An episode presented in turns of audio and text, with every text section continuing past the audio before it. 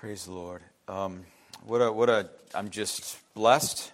I know a lot of you are too, amen, especially if you've come to know Jesus as your Lord and Savior and uh, believed on Him and believed that what He did on the cross was sufficient and satisfied God's requirements for sin to be atoned for and taken care of forever. Amen. Praise God.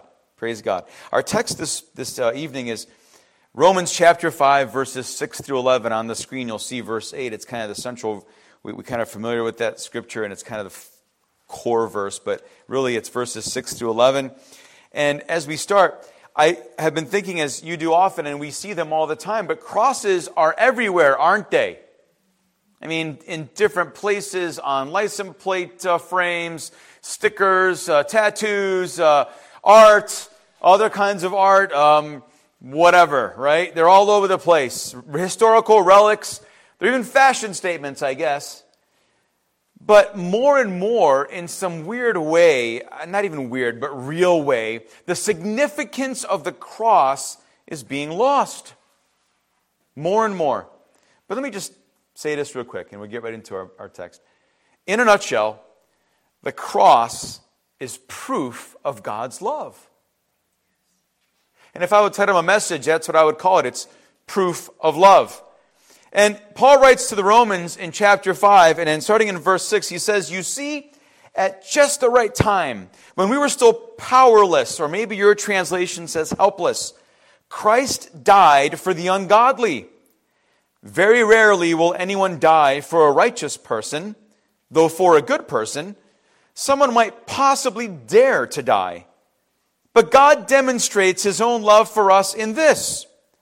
While we were still sinners, Christ died for us. Since we have been justified by his blood, how much more shall we be saved from God's wrath through him?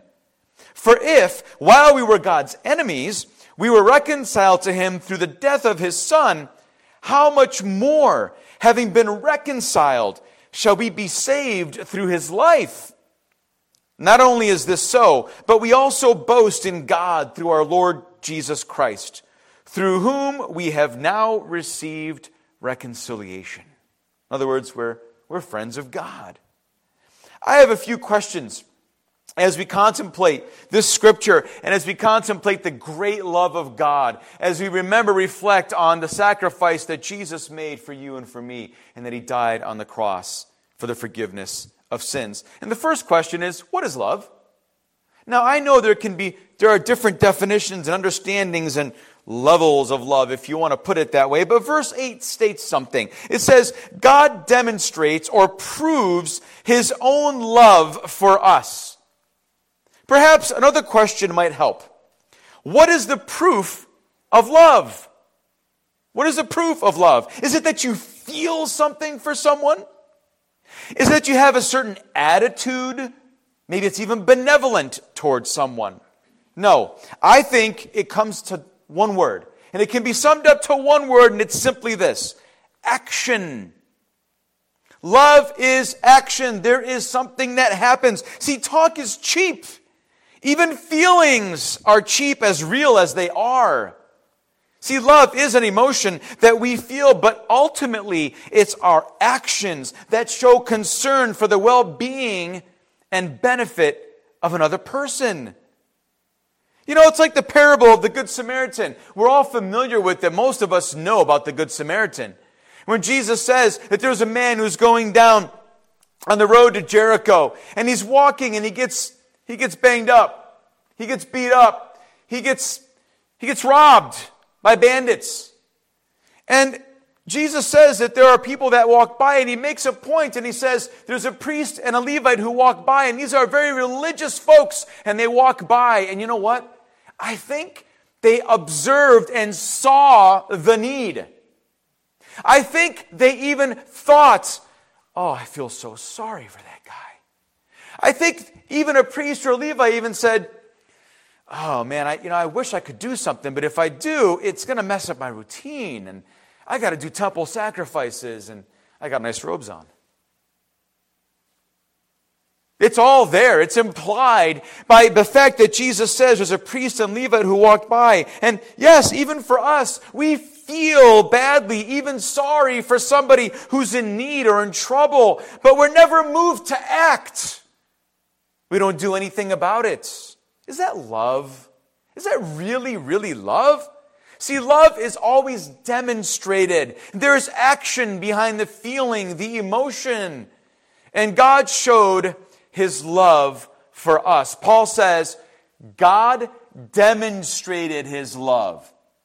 He made sure to say that because even though God is love and God loves his creation, he loves his people, and he loves those he's chosen, of course, but you know what? He proves it and he demonstrates it. In fact, he demonstrated it even historically.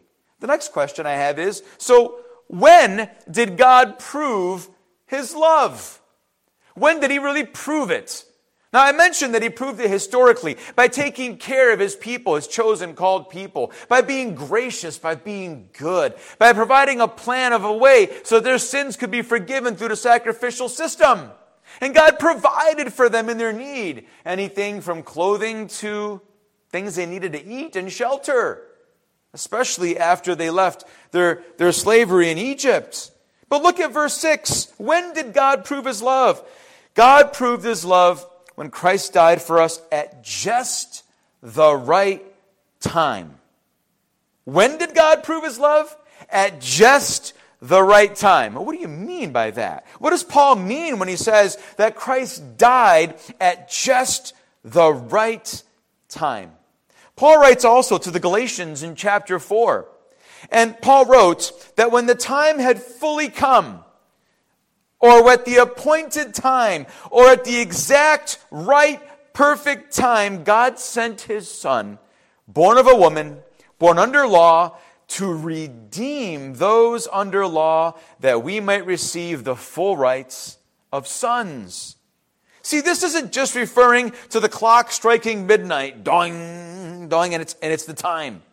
But, but but it means that all the chips, if you will, were in place. Everything was lined up exactly. Everything was ready in God's plan all around the world and in humanity. God, everything was set up just so. And God was measuring the circumstances. And now he determined it was time for action. He was so moved by a man's condition and how pitiful it was. And but why was it at the right time? Why was this the right time 2,000 years ago when Jesus was born and then ultimately died?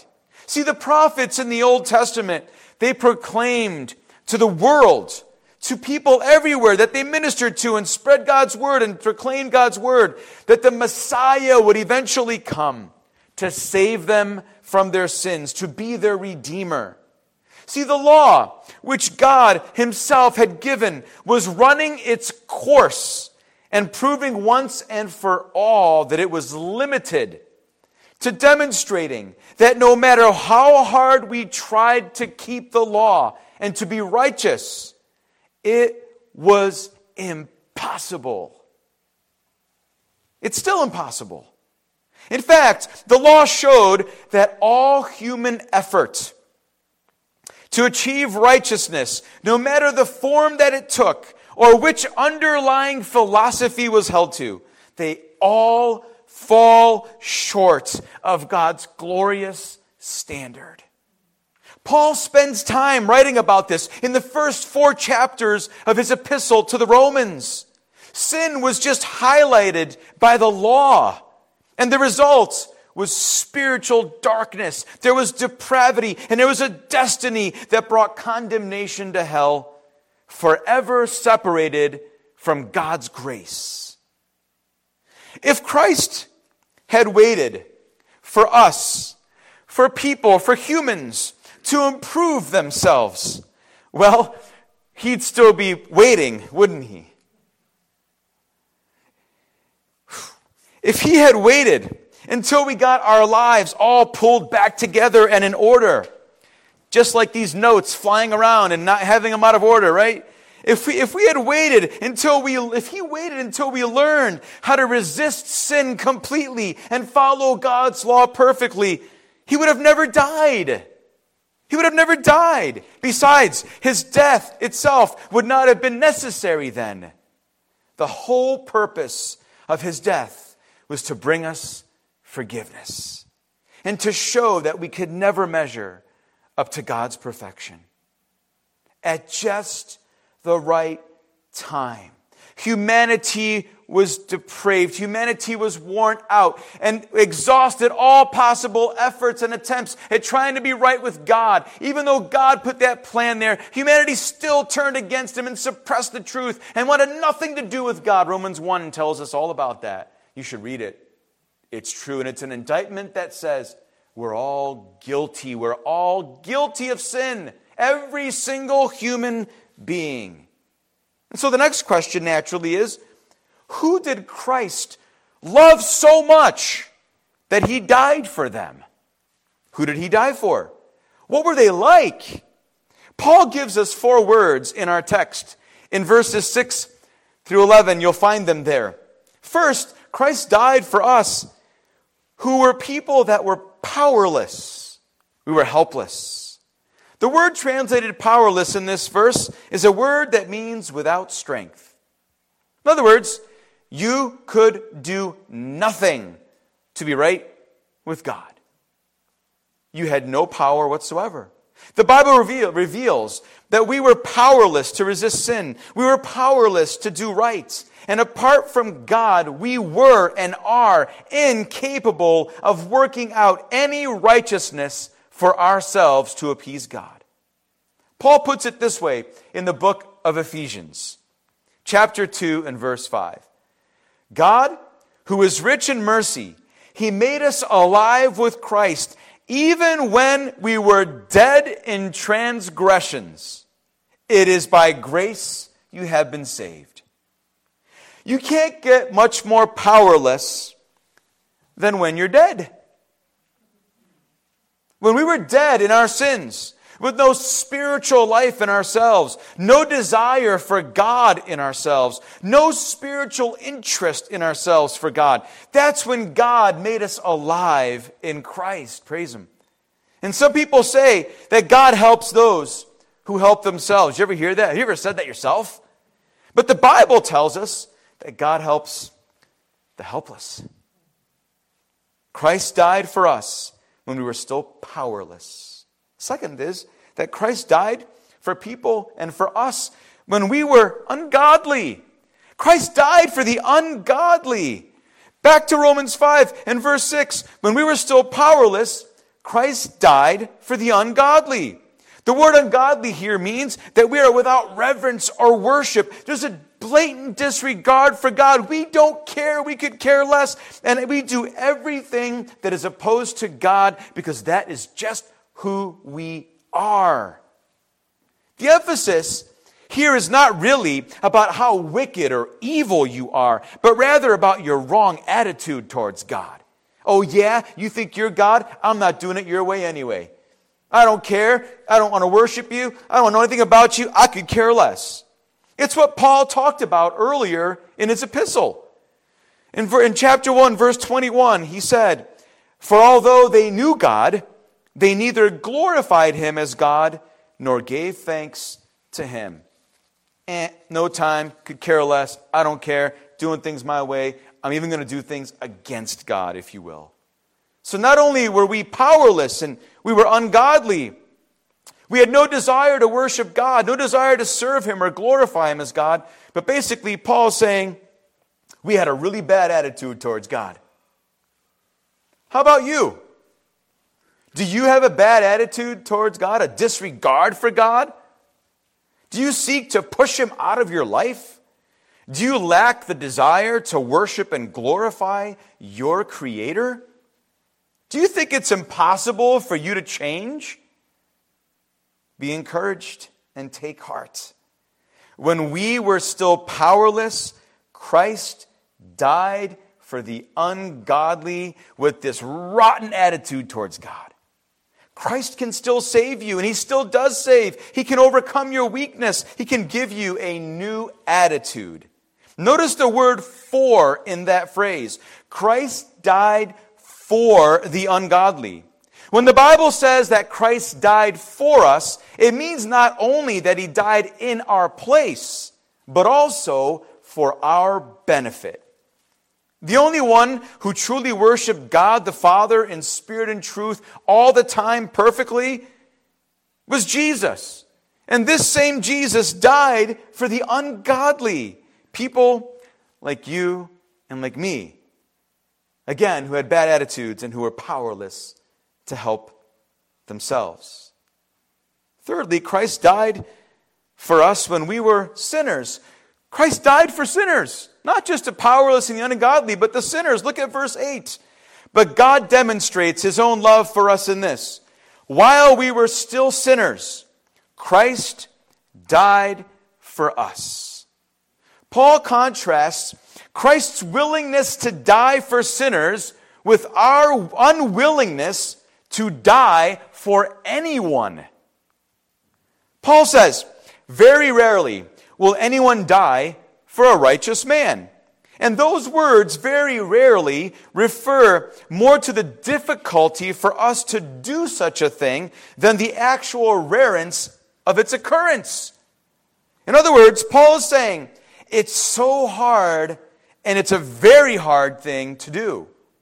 Not many have the strength or the courage to die for another. Any takers in here? Yeah. Really hard to do, isn't it? You might wonder, what's the difference between the righteous person and the good person in this verse, if you see it in your Bible?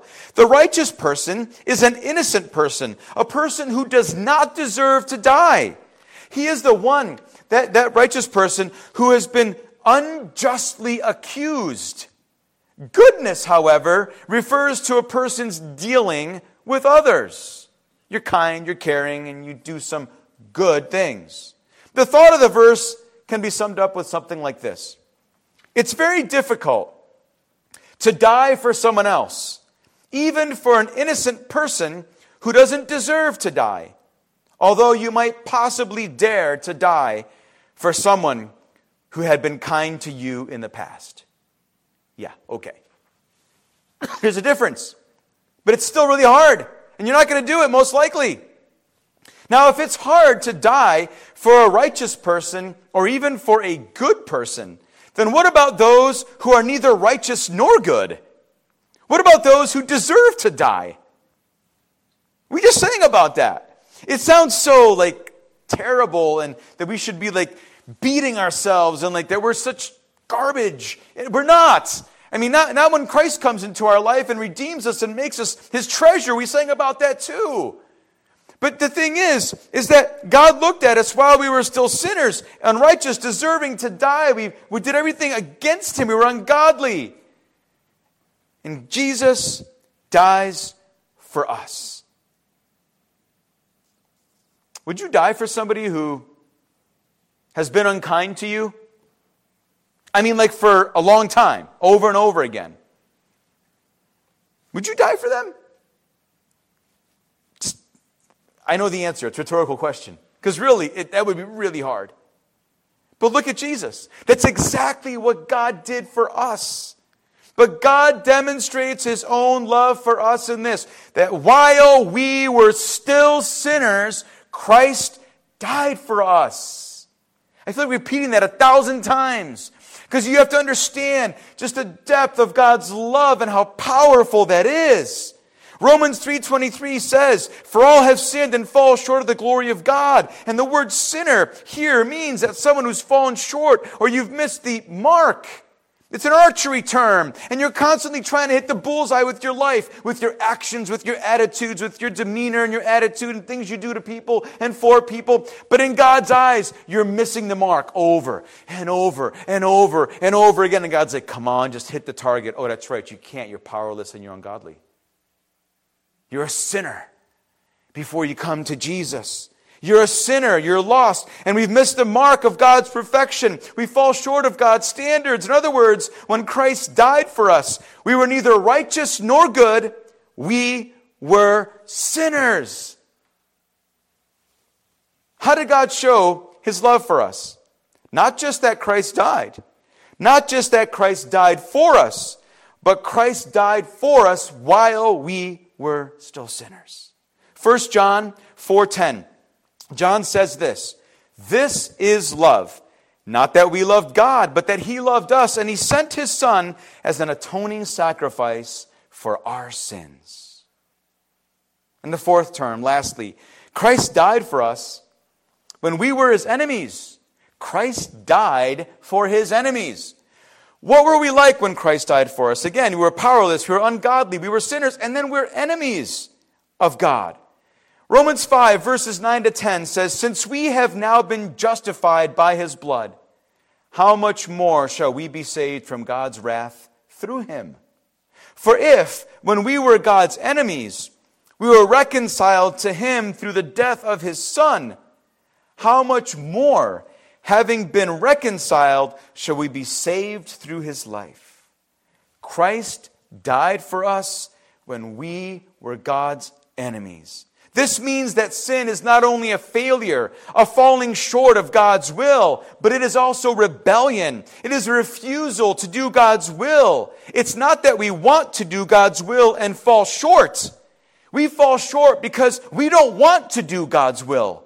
And so we were enemies of God. As enemies of God, we were not only hostile towards God, but we were under God's judgment and wrath as well. And that phrase, God's enemies, captures both our hostility towards God and God's hostility towards sin. Do you ever wonder whether God will admit you to heaven? If you were to die today, do you know for certain whether you would go to be with God in His presence, in heaven, in all His goodness and glory? Do you have assurance of your salvation? Or do you fear God's wrath? See, God's wrath refers to God's righteous anger towards sin and his just, punishment of it. Apart from Christ, the Bible and Paul in particular very strongly teaches that we are all under God's wrath. We are all sinners justly deserving eternal punishment for our sins.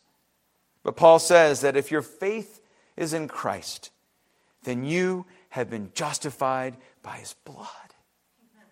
And if you've been justified by his blood, that is, if you've been declared righteous in God's sight by God's, by Christ's death for you on the cross, how much more will you be saved from God's wrath through Christ? Now that is assurance. Verse 10 states the reason for this assurance. And Paul's point is this if Christ died for us when we were still his enemies, how much more will he save us now that we are his friends? If God already showed us the ultimate act of love when we were still enemies, how much more will God save us now that we have been reconciled, now that we've been res- restored to that friendship with God? This is an incredible truth. Christ died for us when we were still his enemies. You know, there's a progression in these terms. You go from powerless to ungodly to sinner. And those are all terms. They get from bad to worse, right? And they describe who we are. But then that fourth term is an outplaying of who we are. And who we are becomes what we do. And we do things against God because we're his enemies. That's what Paul is talking about here. Think about that. Christ died when we were still his enemies. That's unheard of. Who does that? Who does that? It doesn't make any sense. How can anyone die for their enemy? Can you imagine if we adopted that kind of philosophy and view? Warfare would forever be changed. I, I think, I, I don't know, it'd be kind of weird, wouldn't it? And yet that's what Jesus did. He took the full force of the blast of sin for us. And he did it while we were still God's enemies. That is the incredible, amazing love of God. And so, the last question we need to answer is how should we respond to this love of God that has been proved to us by the death of his Son on the cross for our sins. Paul concludes in verse 11 Not only is this so, but we also rejoice in God through our Lord Jesus Christ, through whom we have now received reconciliation. Because you've been reconciled, because God proved his great love for you in forgiving you through your faith and trust in what Jesus did on the cross, dying for you sacrificially. And when you receive that with full faith, you have this assurance. And you know what? All you can do because of your reconciliation is rejoice and just thank God and be so filled with joy and gratitude for what he has done. Yes, we used to be God's enemies. But now we're his friends because of what Jesus did. We used to be under God's terror and wrath, but now we rejoice in him because we've received reconciliation. We're at peace with God, a peace which God himself provided at the cross and which we received at our salvation. Have you believed on him? Have you received his salvation? We rejoice in God. That's all that's left to do now, even though it's Good Friday. And we know the suffering and all the, the horrible things that happen, but we still rejoice in God because the cross of Christ is the proof of God's love. Amen. It is what it is, it's the truth. And God proved his love powerfully. Father, thank you so much for sending your son Jesus, and thank you, Jesus, for humbly coming, voluntarily laying your life down on the cross to prove the Father's great love, that we could be reconciled back to Him. Lord, we thank you and praise you, and I pray that as we go, we would go humbly, but we would go with rejoicing because that's all that we can do and sing our praises and worship you and honor you with all our heart, soul, strength, mind, words, resources that we have, resources that we don't even have, whatever it is, whatever we got, Lord God, we give it to you and we praise you and give you all the honor and glory because we are now your friends. Thank you, thank you, thank you. Amen. Amen. God bless you. We'll see you on Easter, 8:15, 10:30. We'll celebrate the resurrection of Jesus. Amen. Have a great night. Go in the love of God.